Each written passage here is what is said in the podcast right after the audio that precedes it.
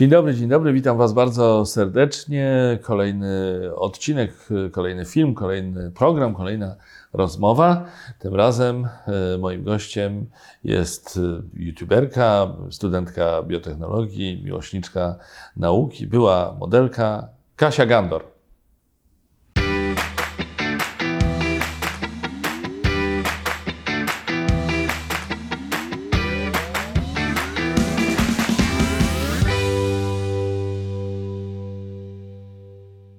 Witam Cię serdecznie. To ja, dzień dobry.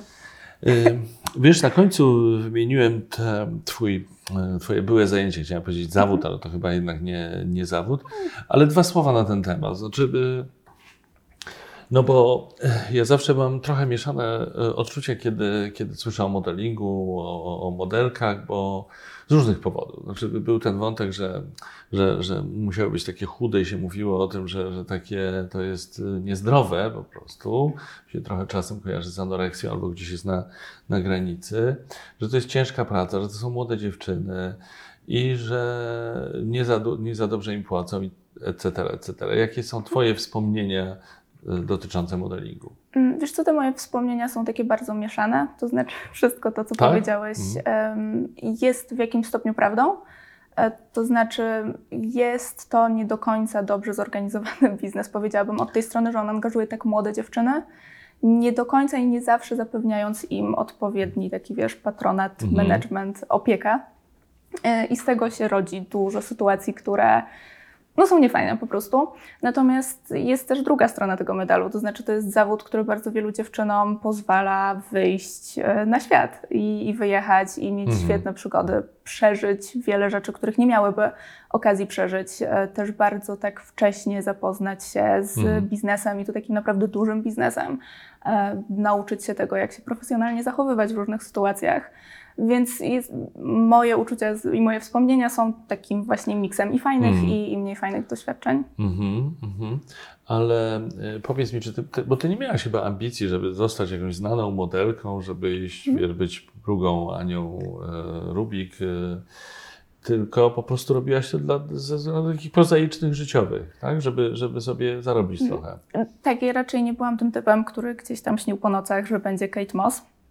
I po prostu wydarzyło się tak, że miałam okazję gdzieś pojechać, a no nie miałabym okazji zwiedzić tylu miejsc, ile zwiedziłam, poznać tylu ludzi i tych wszystkich fajnych rzeczy, o których mówiłam przed chwilą, zrobić, gdyby nie modeling, więc stwierdziłam, no dobra, spróbuję. No jasne, że kiedy już się to robi, to ma się nadzieję, że ten sukces przyjdzie i w ogóle właśnie będzie się tą Kate Moss, ale to w moim przypadku tak się nie stało, więc się z tym biznesem pożegnałam tak sprawnie i bez jakichś wielkich, bez jakiejś nostalgii i smutku. No dobrze, jesteś studentką biotechnologii. Powiedz mi, humaniście, bo jak ja słyszę pojęcie biotechnologia, to właściwie do końca nie wiem, o co chodzi, czym to się je. Jaka jest definicja biotechnologii? Jest wiele definicji biotechnologii, ale tak generalnie właśnie mówiąc to bardzo prostym językiem, w biotechnologii chodzi o to, żeby dowiadywać się, w jaki sposób można wykorzystywać różnego typu biologiczne mechanizmy w taki sposób, żeby one służyły człowiekowi, żeby coś fajnego z nich osiągnąć, wyciągnąć bardziej. Więc na przykład jeśli się mówi bardzo o takiej szerokiej definicji biotechnologii, to nawet się mówi o przykładzie piwa albo jogurtu, że fermentacja jest przykładem biotechnologii, bo człowiek wziął coś, co robi natura sama z siebie i wykorzystał to w taki sposób, że posłużyło to jemu. To znaczy dostał jogurt albo alkohol na przykład. To są te pierwsze takie przykłady biotechnologii. Czy można powiedzieć, że na Twoim kanale na YouTubie poruszasz tematy dotyczące, związane z biotechnologią, czy wychodzisz też szerzej? Zawsze dla mnie punktem wyjścia jest biotechnologia, tak bym powiedziała. Wychodzę często szerzej, natomiast dla mnie biotechnologia jest tą działką, na której ja się znam, więc staram się zawsze do niej odwoływać. A generalnie nauka po prostu mnie kręci jako taka metoda poznawania świata, metoda szukania tego, gdzie jest prawda o świecie. Po po prostu metoda naukowa uważam, że jest bardzo uniwersalna i że każdy się z nią powinien zaznajomić i stosować. Więc w takim sensie mogę powiedzieć, że generalnie nauka szeroko rozumiana jest mi bliska. Mhm. Ale to jest niesamowite, bo te pasje widać na Twoim kanale, jak Ty opowiadasz o tych. Chociaż z drugiej strony imponuje mi też to, jak to jest tam wymyślone i wyreżyserowane. Każdy odcinek ma swój precyzyjny scenariusz dotyczący nie tylko tego, co mówisz, ale kiedy Ciebie widać, kiedy Ciebie nie widać. Znaczy, kiedy Ty opowiadasz, a są tam animacje różnego rodzaju. Znaczy animacje nie w sensie dosłownym, że animacje, że ktoś zrobi jakiś filmik animowany, tylko robicie tam ilustracje do tego, o czym mówisz. To jest bardzo zgrabnie wykonane. Naprawdę, to jest takie krótko, zwięźle na temat, taka piguła wiedzy dotycząca jakiegoś tam tematu.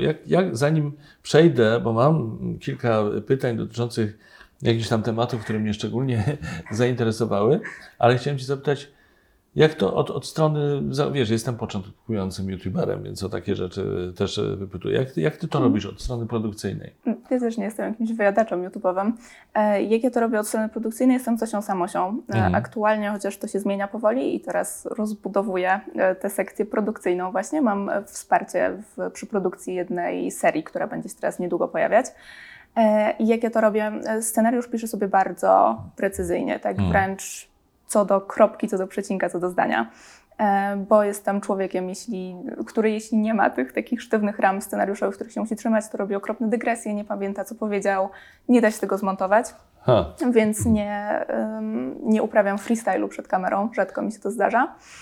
Ale podziwiam bardzo tę płynność, z jaką ty mówisz. I jak długo się musisz przygotowywać, żeby tak usiąść przed kamerą i lecieć, wiesz, jak karabin maszynowy, po prostu wypluwasz z siebie, w cudzysłowie, tę wiedzę, którą masz niesamowitą, ale to jest tak płynne, sprawne, że niezwykle mi to imponuje. Tak, to bardzo dziękuję, to miłe.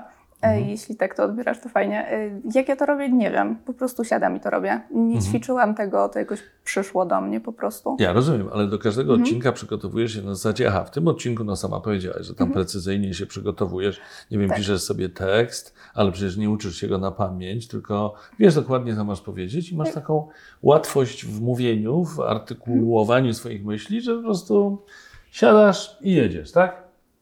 Jeśli tak to wygląda, to super. Tak, ja się cieszę. Tak to wygląda. Z mojej strony, wiadomo, że ten proces jest okupiony pewną męką za każdym razem. Ale produkcyjnie już na etapie pisania scenariusza wyobrażam sobie, jak można zilustrować niektóre zagadnienia. To znaczy mówię często rzeczy, które są skomplikowane i uważam, że jeśli miałoby się to pokazać na ekranie w formie mnie z gadającą głową, która tłumaczy jakieś zawiłości metaboliczne albo inne molekularne, to by było strasznie nudne. Ja sama bym tego nie chciała obejrzeć, więc zawsze na etapie scenariusza już staram się rozpisywać te animacje i wyobrażać sobie, jak jakieś zagadnienie może zostać przedstawione tak wizualnie. Ja czasami miałem takie wrażenie, że jak dla mnie, to czasami za szybko, ale później sobie pomyślałem, to jest YouTube, to jest internet, robię sobie stop, cofam, słucham jeszcze raz. Bo wiesz, niektóre treści nie są takie oczywiste.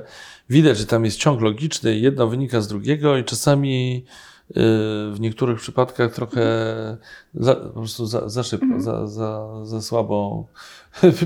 Wiesz, moja percepcja była trochę... Ja trochę się tego uczę, bo ja zakładając kanał wyszłam z założenia, że ja nie mam tego kanału po to, żeby marnować czyjś czas i że lepiej jest, jakby trudniej jest wyprodukować film, który jest właśnie tą pigułą wiedzy i jest krótki i zwięzły, niż siąść i się rozwodzić. Oczywiście, bo krótka forma jest najtrudniejsza. No właśnie i jakby czuję, że już ją dobrze sobie wybadałam i w miarę ją opanowałam, natomiast teraz trochę się otwieram na też dłuższe formy, czego właśnie efektem będzie ta seria, przy której mam wsparcie produkcyjne niedługo, która wyjdzie. Ona już jest taka, że sobie tam pozwoliliśmy popłynąć, różne wątki tak dogłębniej zbadać. To ciekawe. A kiedy ona się pokaże? Mam nadzieję, że w przeciągu kolejnych 2 tygodni, 3, zależy kiedy zostanie upubliczniona ta nasza rozmowa. Natomiast myślę, że początek marca. Początek marca 2019 roku, tak. Jak na ktoś będzie oglądał za rok, powiedzmy, czyli w 2020, to już będzie wiedział, że to jest przeszłość i spokojnie można szukać tej serii, tej serii w internecie.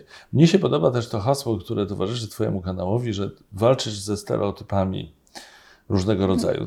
Zauważyłem, że to jest taka idea, która tam się pojawia i się przewija. I chciałem Cię podpytać o kilka wątków, które związane są w jakimś tam stopniu ze zdrowiem, z ekologią, bo to jest mi bliskie w ostatnich miesiącach. I na przykład jest taki odcinek, w którym mówisz o jedzeniu, czy też nie jedzeniu mięsa i na ile to jest zdrowe, na ile nie jest zdrowe. Z tego, co wyczytałem, jesteś wegetarianką. Nie weganką, wegetarianką. Tak, czyli tak rozumiem, że miód tak, jajka tak, nabił tak, mleko do kawy. Jest taki odcinek, w którym mówisz o jedzeniu mięsa i nawet trochę było pretensji do ciebie, że ty, wegetarianka, opowiadasz o jedzeniu mięsa. Ja rozumiem, że idea była taka, żeby pokazać, że wszystkim potrzebny jest zdrowy rozsądek, że nie wszystko jest takie czarno-białe. Tak, i w większości ten odcinek został dobrze zrozumiany, to znaczy to przesłanie wybrzmiało, o które mi chodziło, aczkolwiek faktycznie była bardzo duża grupa ludzi, która trochę nie do końca, i to też jest prawdopodobnie moja wina, bo nie wybrzmiało to, co ja chciałam powiedzieć. Ten odcinek jest komentarzem do filmu, który się nazywał The Health i to jest film propagujący przejście na dietę wegańską. Natomiast argumentacja, która się pojawia w tym filmie, jest bardzo wybrakowana. I ten film jest ewidentnie filmem robionym pod tezę, który bardzo wybiórczo dobiera sobie argumenty, które są niekoniecznie prawdziwe. I mnie zdenerwowało to, że ktoś robi wybiórczo, wybiórczy research, robi sobie film pod swoją tezę, posługując się przekłamaniami i manipulacjami, i to tych manipulacji, tych przekłamań dotyczył ten mój film. A nie tego, czyjeś mięso. A nie tego, czyjeś mięso, czy nie. Jakby nie chciałam w ogóle tutaj wchodzić w tę debatę, bo uważam, że to jest, co jak mam komuś mówić, czy on ma jeść mięso, czy nie. To jest decyzja każdego człowieka, którą sobie trzeba samemu podjąć. I to o to mi chodziło w tym filmie. Niekoniecznie o to, czy mięso jest zdrowe, czy niezdrowe, chociaż jego jedzenie jest generalnie mniej zdrowe niż dieta roślinna. Mniej zdrowe niż dieta roślinna. Tak. Nie jest niezdrowe, tylko mniej zdrowe niż dieta roślinna, to chciałeś powiedzieć? Tak. A ryby jesz? Raz na ruski rok mi się zdarza, ale bardzo rzadko. Wiesz co, bo ja muszę powiedzieć, że ciągle mam taki znak zapytania. Przeprowadziłem już sporo rozmów, trochę czytałem na ten temat. Ja wciąż nie wiem, czy powinienem, czy w jaki sposób dieta bezmięsna jest lepsza i dlaczego? Co tam jest? Pod wieloma względami lepsza. Pod względem, to jest może nie pierwsza rzecz, która przychodzi komuś na myśl i też prawdopodobnie, jeśli ktoś podejmuje tę decyzję, to nie motywowany tym, ale to jest dobre dla środowiska. Produkcja mięsa jest... Tak, to ważny argument. Mówi się o tym, że produkcja mięsa jest bardzo... obciążająca i jest duża emisja CO2. Dokładnie. I ocieplenie klimatu i tak dalej. Tak, szczególnie tutaj to jest mięso, ważny argument. Wołowe, mięso przeżuwaczy generalnie jest szczególnie kiepskie. No to jest jeden argument istotny, działający na wyobraźnię, a od strony organizmu człowieka. Od strony organizmu są różnego typu badania, które wskazują, że wegetarianie, osoby, które unikają mięsa, mają na przykład lepsze parametry, jeśli idzie o zdrowie ich układu krążenia. Że jest to po prostu lepsza dieta, też dowiedziono, są pewne wskazówki na to, że na przykład wysokie spożycie mięsa, które jest wysoko przetworzone, czyli jakieś tam parówki, konserwy, nie wiem, szyneczki, takie pakowane plastikowe, znaczy w plastikowych opakowaniach, że wysokie spożycie tego typu mięs jest związane z większym ryzykiem rozwoju nowotworu, między innymi nowotworu jelita grubego, o ile się nie mylę. Jest to, musiałbyś porozmawiać z dietetykiem, ja też nie jestem jakoś, absolutnie kompetentna w tej dziedzinie, natomiast jest to dowiedzione i też stanowiska wszystkich takich największych instytucji, które się zajmują dietetyką, są takie, że można sobie zbilansować odpowiednio dietę, czy to wegańską, czy wegetariańską, również kiedy jest się na przykład dzieckiem. A to jest taki częsty argument, że człowiek musi jeść mięso, żeby być zdrowy. No nie musi. Można sobie dostarczyć wszystkich substancji, nie jedząc mięsa. A czy możemy jeszcze chwilkę na ten temat, już niekoniecznie ekspercko, bo powiedziałeś, że nie jesteś dietetykiem, to rozumiem, ale powiedz mi, jak ty dobierasz sobie swoją, jak tworzysz swoją dietę, bo kiedyś było takie znane pytanie, które premier Tusk usłyszał: panie premierze, jak żyć? To ja bym mógł powiedzieć: Pani Kasiu, jak jeść? Znaczy, wiesz, bo są różne wątki, to jest nie tylko mięso, czy brak mięsa, ale to jest też, jak ktoś je mięso, to skąd jest to mięso? Jak ktoś je rośliny, to skąd są te rośliny? Które są eko, bio i tak dalej, które są, wiesz... Generalnie chyba taka zasada, która jest bardzo ogólna, już nie wchodząc w szczegóły, jest taka, że im bliżej ciebie coś rośnie, tym lepsze to jest dla środowiska. To znaczy, tym fajniej jest, jeśli tego jesz dużo. Czyli wszystko, co jest sezonowe, wszystko, co można znaleźć na straganie aktualnie w danej porze roku, będzie okej. Czyli teraz jak rozmawiamy w lutym, jedzenie truskawek trochę nie ma sensu. Niekoniecznie, tak. Czy jakiś tam, no nie wiem, jagód, awokado i tak dalej. To wszystko są rzeczy, które są sprowadzane z bardzo daleka.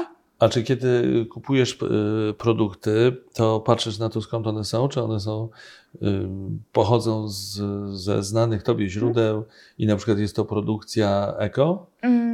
Wiesz co do tej produkcji eko, to tutaj masz też ambiwalentne odczucia? Ambiwalentne odczucia, tak, bo na przykład pod wieloma względami rolnictwo ekologiczne przez to, że jest mniej wydajne, na przykład generuje większy ślad węglowy, bo żeby wyprodukować tę samą ilość jedzenia jest potrzebny większy obszar, który trzeba nawozić, doglądać i tak dalej. Więc jakby sam ten znaczek eko nie zawsze jest dla mnie takim rzeczą, która mnie 100% przekonuje. Widzisz, skąd to moje pytanie, jak jeść? Oszaleć można. No. Im dalej się wejdzie, tym jest gorzej. To znaczy im głębiej wchodzisz w dane zagadnienie. I to jest w ogóle taka myśl, którą ja ostatnio miałam, że żyjemy w takich dziwnych czasach, w których takie naprawdę podstawowe wybory, takie nad którymi nikt się nigdy nie zastanawiał, nagle się dowiadujemy, że one generują jakieś konsekwencje, bardzo często negatywne gdzieś w super odległych częściach świata. I jakby, jak my się z tym mamy czuć? Ludzie są, nie wiem, prawdopodobnie źli z tego powodu, sfrustrowani. To jakby jest też ten temat, który się pojawia przy okazji dyskusji, chociażby na temat weganizmu czy diety wegetariańskiej, że no jakby ja już się muszę wszystkim przejmować, nawet tym, że znaczek bio mi nie mówi, czy to jest dobre, czy złe, że nie mam już na to siły i nie dziwi mnie to i uważam, że są to takie, no znak naszych czasów chyba. To prawda, można się w tym pogubić. A teraz kawa. Jesteś miłośniczką kawy, prawda? To kawa jest zdrowa dla człowieka, czy niezdrowa dla człowieka, albo neutralna być może, bo ja słyszałem różne wersje. Chyba nikt nie wie do końca, jak to jest z tą kawą. Szczerze, są tak sprzeczne doniesienia. Raz, że jest dobra, raz, że jest zła. Tak chyba generalnie przyjmuje się, że w umiarkowanym stopniu jest okej. Czyli może tak jak ze wszystkim. Tam, no jak wiadomo, jak ktoś pije, nie wiem, 10 kaw dziennie, no to prawdopodobnie... A ty pijesz ile kaw dziennie? Nie, no ja tak jedną, dwie. Jedno, dwie. A jak ktoś pił 10, to prawdopodobnie co? No to prawdopodobnie to nie wyjdzie na zdrowie, nie? No tak. Może mieć za dużo energii w tym. No tak. Za wysokie ciśnienie, etc. Okej. No dobrze. Kolejny wątek, o który się chciałem zapytać, to jak to jest z tym ociepleniem klimatu? Bo są różne, znaczy teraz już właściwie nie ma różnych wersji. Był taki czas, że już nie ma. Słucham? Mówię, że denialistów jest bardzo niewiele. Denialistów, czyli tych, którzy zaprzeczają temu. Tak, którzy mówią, że globalne ocieplenie nie występuje. Że oni już są gdzieś tam totalnym marginesem, bo już chyba nie da się temu zaprzeczyć? Chyba tak. A jak to jest z tymi 12 latami? Pytam o to, dlatego że to brzmi naprawdę przerażająco. Znaczy chodzi o ten wątek, że mamy 12 lat na to, żeby sobie poradzić z ociepleniem klimatu. Tak, no teraz już 11. No tak, bo to było ogłoszone w 2018 roku. Czy to jest, to naprawdę tak jest? To naprawdę tak jest. To znaczy te 11 czy 12 lat, które tak wybrzmiało w mediach, wynika z tego, że IPCC, czyli taka instytucja, która się nazywa po polsku Międzyrządowym Panelem do Spraw Zmian Klimatu, wydała w zeszłym roku raport. I oni się w tym raporcie pochylili nad sprawą tego, co się stanie z Ziemią, jeśli się ociepli o 1,5 stopnia Celsjusza lub o 2 stopnie Celsjusza i kiedy się to stanie. I mniej więcej z tych obliczeń to są, jakby trudno jest modelować klimat tak, żeby to było absolutnie precyzyjne co do dnia i godziny. Tak. Natomiast oni powiedzieli, że mniej więcej za 12 lat przekroczymy kolejne progi tego ocieplenia. Aktualnie Ziemia się ociepliła o niecały stopień. Prawdopodobnie w przeciągu tam następnych 15-20 lat już będzie ocieplona o 1,5 stopnia. Jesteśmy na tej trajektorii. To stąd to wynika. I to też nie będzie tak, że za te 12 lat właśnie, nie wiem, coś spadnie z nieba, huknie, wydarzy się jakaś taka rzecz, którą wszyscy zobaczą. Zrobi się za gorąco? Tak, zrobi się za gorąco i konsekwencje tej zmiany też będą rozproszone nierównomiernie, to znaczy nie każda część świata będzie dotknięta w taki sam sposób. Natomiast wiemy z bardzo dużą pewnością, i to też jest potwierdzone w tym raporcie, że prawdopodobieństwo zdarzeń, które dzisiaj uznajemy za nie mieszczące się w normie, będzie wzrastać, to znaczy będzie coraz więcej zjawisk z takiego ekstremum pogodowego, typu jakieś wichury, huragany i tak dalej, pożary. Będzie też się robić coraz cieplej, będą się zmieniać przez to stosunki wodne. Na przykład w naszej części świata te stosunki zmienią się na tyle, że prawdopodobnie nie odbędzie się to bez konsekwencji dla rolnictwa. Czyli znowu wracamy do jedzenia i do tematu tym razem bezpieczeństwa żywnościowego. To znaczy, czy będziemy w stanie wyprodukować tyle jedzenia, żeby wyżywić wszystkich ludzi, których będzie też coraz więcej z drugiej strony, już niebawem 10 miliardów. Więc globalne ocieplenie, no tak, jakby streszczając ta odpowiedź, tak. Stosunki istnieje. Wodne, to co to znaczy tak dokładnie? To znaczy to... Jak wysokie są, jak duże są opady, ile wody zostaje w gruncie, ile gdzieś tam wchodzi głębiej i tak dalej. Znaczy grozi nam to, że wody Bałtyku się podniosą w takim stopniu, że część naszego terytorium zniknie? Chyba tak. Akurat co do tego nie mam 100% pewności. Wydaje mi się, że tak. Natomiast chyba priorytetowo najbardziej zagrożone są miasta, no, wyspy przede wszystkim, wszystkie niewielkie wyspy, Azja Południowo-Wschodnia pod tym względem i wybrzeże Stanów Zjednoczonych, także wybrzeże indyjskie. Tam jakby też z uwagi na to, że to są najbardziej zaludnione tereny, chyba ten fokus badaczy tam następuje. A co jest większym zagrożeniem, twoim zdaniem, dla ludzkości, dla Ziemi, ocieplenie klimatu czy plastik? O kurczę. Czy trudno powiedzieć? Chyba trudno powiedzieć, ale nie wiem. Nie wiem, czy jest trochę sens jakby przyznawania komuś tutaj, któremuś zagrożeniu lauru. Tak, bo to chyba jest inna dziedzina, bo ocieplenie klimatu, no wiadomo, ma te konsekwencje, o których mówiliśmy, a plastik niesie zagrożenie dla naszego zdrowia chyba przede wszystkim. Tak, to znaczy do końca właśnie nie wiemy, jak to jest z tym plastikiem. Teraz takim wątkiem, który wychodzi w badaniach, jest mikroplastik, czyli to, że nie wiem, butelki, wszystko co trafia, nawet części naszych ubrań, które są z poliestru albo z nylonu, jakie wkładamy do pralki, to one zrzucają z siebie mikrowłókna. Albo właśnie jakieś tam elementy plastikowe rozdrabniają się na tak drobne fragmenty, że są niewidoczne gołym okiem. I ten mikroplastik okazuje się, że się akumuluje w tkankach zwierząt. Nawet dzisiaj przeczytałam, wyszło badanie w Nature, gdzie na wybrzeżu Wielkiej Brytanii odłowiono ileś tam ssaków i sprawdzono, czy w ich tkankach, to były zwierzęta, które padły, sprawdzono, czy w ich tkankach ten mikroplastik jest i w każdym jednym egzemplarzu, w cudzysłowie, tego zwierzęcia ten mikroplastik został wykryty. Nie do końca wiemy, jak on wpływa na nasze zdrowie, bo to jest świeża rzecz, natomiast no, jest to niepokojące. Tak samo, no, że schodzi się, nie wiem, na samo dno oceanu i okazuje się, że tam nigdy wcześniej nie było człowieka, ale już jest plastik. Tak, no te wyspy plastiku, czy też tworzyw sztucznych w ogóle na oceanach, i ich rozmiar jest no, naprawdę przerażający. A wiesz, co jeszcze mnie przeraża, tak a propos jedzenia, a propos diety, to, że już za chwilę nie będzie wiadomo, które ryby można jeść, a których nie, ponieważ no, jakaś tam znaczna część ryb będzie zawierała plastik. Znaczy jedząc rybę będziemy jeść plastik, ponieważ ta ryba zjadła trochę plastiku, albo ten plastik przeniknął do niej, no bo ponieważ był w wodzie tam, gdzie ona żyje. Bardzo to... możliwe, że już to się dzieje. Właśnie, to się już może dzieje. Ten plastik jest też w wodzie kranowej, w niektórych są różne takie doniesienia, gdzie po prostu szukano, gdzie ten mikroplastik jest i okazuje się, że on jest w bardzo wielu miejscach. Tak, to jest ciekawe. Wiesz, że ja badam się teraz na obecność plastiku w moim organizmie. Jest, to później może ci powiem, bo teraz tak z głowy nie pamiętam nazwy instytucji, która to robi, ale kilkanaście tygodni temu zostały pobrane próbki, jest mocz i kurz z mieszkania i za jakiś czas jeszcze raz to zrobię i okaże się, jaka jest różnica.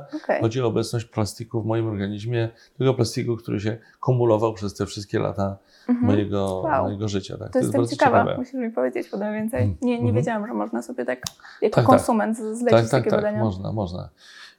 No dobrze, następny temat, który jest związany z ekologią i który jest istotny, ciągle o nim mówimy, to jest smog. Czy to smog leży w zakresie twoich zainteresowań? Mniej więcej. Tak? Nawet, przepraszam, nie jestem pewien, czy miałaś odcinek na temat smogu. Tak, robiłam odcinki o smogu, to w zeszłym roku była taka moja. A czy chodzisz w masce przeciwsmogowej? Kurczę, mam maskę smogową i kilka razy z niej wyszłam. Wyszłam w niej z domu, natomiast czuję się tak dziwnie, będąc w niej.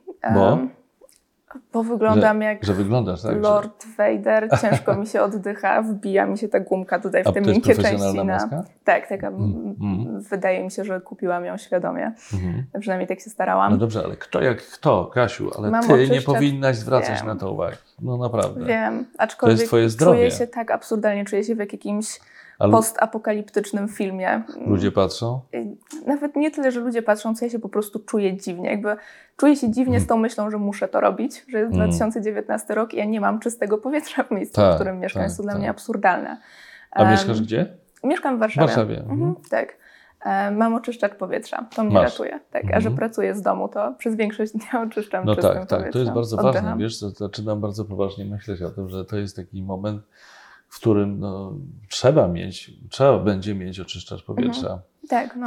A on ci też informuje o tym, jaki jest stan powietrza na zewnątrz? Czy tylko jaki masz u siebie? Kupiłam sobie takie małe urządzonko, które samo mierzy poziom pyłów zawieszonych, więc mogę sobie wyjść na balkon, sprawdzić, jak jest, porównać z tym, co jest w mieszkaniu i ewentualnie podkręcić oczyszczacz, żeby oczyszczał sprawniej. Okay. A teraz jeszcze jest jedna rzecz, bo to jest też mój znak zapytania, bo nie wiem, jak jest ze szczepionkami. Były te kłótnie, te dyskusje dotyczące tego, czy szczepić się, czy nie szczepić, na przykład na grypę. Twoja odpowiedź jest jaka? Na grypę się szczepić, szczególnie, zwłaszcza, jakby nie wytykając ci, ale osoby w starszym wieku szczególnie powinny się szczepić. Bo już system immunologiczny nie działa aż tak sprawnie, więc ryzyko różnego typu powikłań w przypadku grypy też jest, to znaczy cięższego przejścia grypy w ogóle i ewentualnie powikłań, ale to nie też jest wyższe niż na przykład u, 15-latka. Jak się nazywają naukowo te odmiany grypy? Różne tam... Serotypy? Nie wiem. Znaczy, z tego, co ja pamiętam, to informacja była taka, że jak się zaszczepisz na grypę, to cię nie chroni do końca, ponieważ mogą być różne mutacje tej grypy. Bo szczepionka na grypę jest loterią w pewnym stopniu. No właśnie, o tym mówię. To znaczy nie wiadomo a priori przed sezonem, kiedy się opracowuje szczepionkę, jak dokładnie będzie wyglądać wirus w danym sezonie, bo on nieustannie mutuje. Więc może być tak, że ta prognoza rozminie się z tym, jak ten wirus, jaki on przyjmie kształt ostatecznie. Może się tak wydarzyć, natomiast jakby instrumentarium do opracowywania tych prognoz, którym dysponują immunologowie czy immunolodzy? Immunolodzy aktualnie jest coraz lepsze i te prognozy coraz częściej pokrywają się z tym, co nastąpi. To ciekawe. Widzisz, to jest to, czegoś nie wiedziałem. To jest to, czego nie wiedziałem i być może to mnie przekona. Bardzo podobał mi się twój występ na TEDxie w Katowicach. To naprawdę? Chyba było, tak. To znaczy był bardzo ciekawy.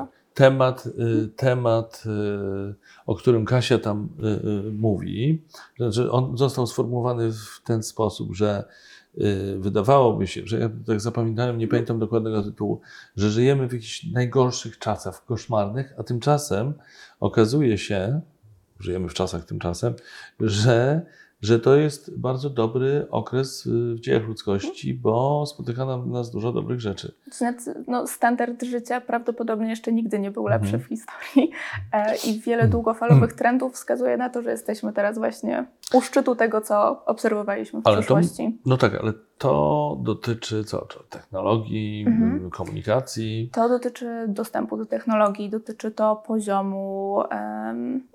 wykształcenia, dostępu do edukacji, dostępu do opieki zdrowotnej. Biedy też, bo tam mówiłaś o tym, że coraz jest mniej ludzi, którzy zarabiają. Rozwarstwienia społeczeństwa, bardzo w ostatnich latach, z tym, że to jest przede wszystkim dzięki rozwojowi w Chinach, w Azji Południowo-Wschodniej również.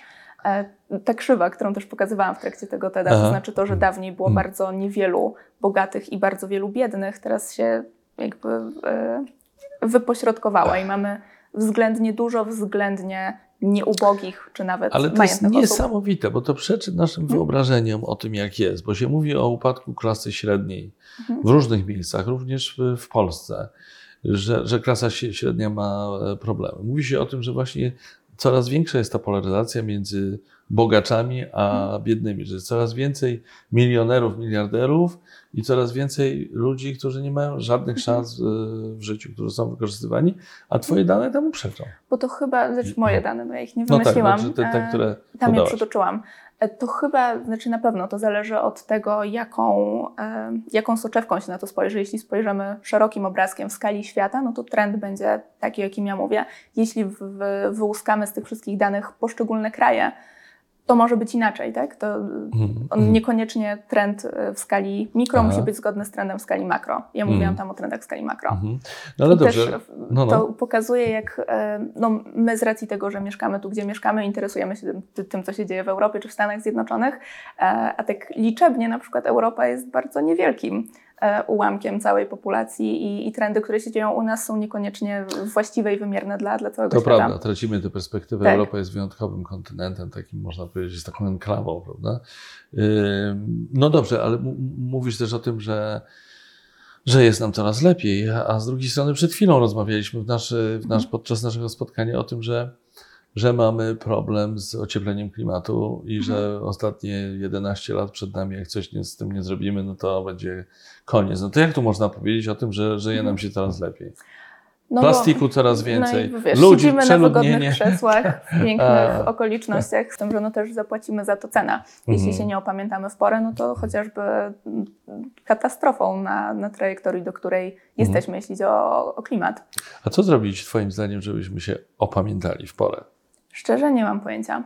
W sprawie ocieplenia, w sprawie plastiku? Nie wiem, jak można to robić tak, żeby skutek tych działań był taki szeroko zakrojony, żeby do ludzi dotarło też. Wydaje mi się, że w ostatnich latach fajnym trendem jest na przykład mówienie o kosztach, dosłownie kosztach, to znaczy w przeliczeniu na pieniądze, na PKB, na procenty, na to, co ludzie będą mieli na swoich kontach w banku. Właśnie jeśli się mówi o zmianie klimatu, bo jak się okazuje, ja nie znam się na tym szczególnie dobrze, aczkolwiek ludzie, którzy się znają na ekonomii, potrafią wyliczyć mniej więcej, że jeśli pogoda będzie na tyle niestabilna, klimat się zdestabilizuje, to będzie skutkować zmniejszeniem się na przykład światowej ekonomii o tyle i tyle, stracimy na tym tyle i tyle. Być może ludzie są bardziej wrażliwi na perspektywę utraty swojego, nie wiem, majątku czy jakichś zasobów, które posiadają, bardziej niż są wrażliwi na zdjęcia, nie wiem, wygłodzonego misia polarnego. Ta druga rzecz jest dla nich bardziej abstrakcyjna, natomiast ta pierwsza się materializuje tak tu i teraz. Może to jest dobry sposób na walkę ze smogiem również, to znaczy na przykład wysokie kary za palenie w piecach, nie wiem, złym węglem albo oponami. Myślę, że może tak, wydaje mi się, że tak.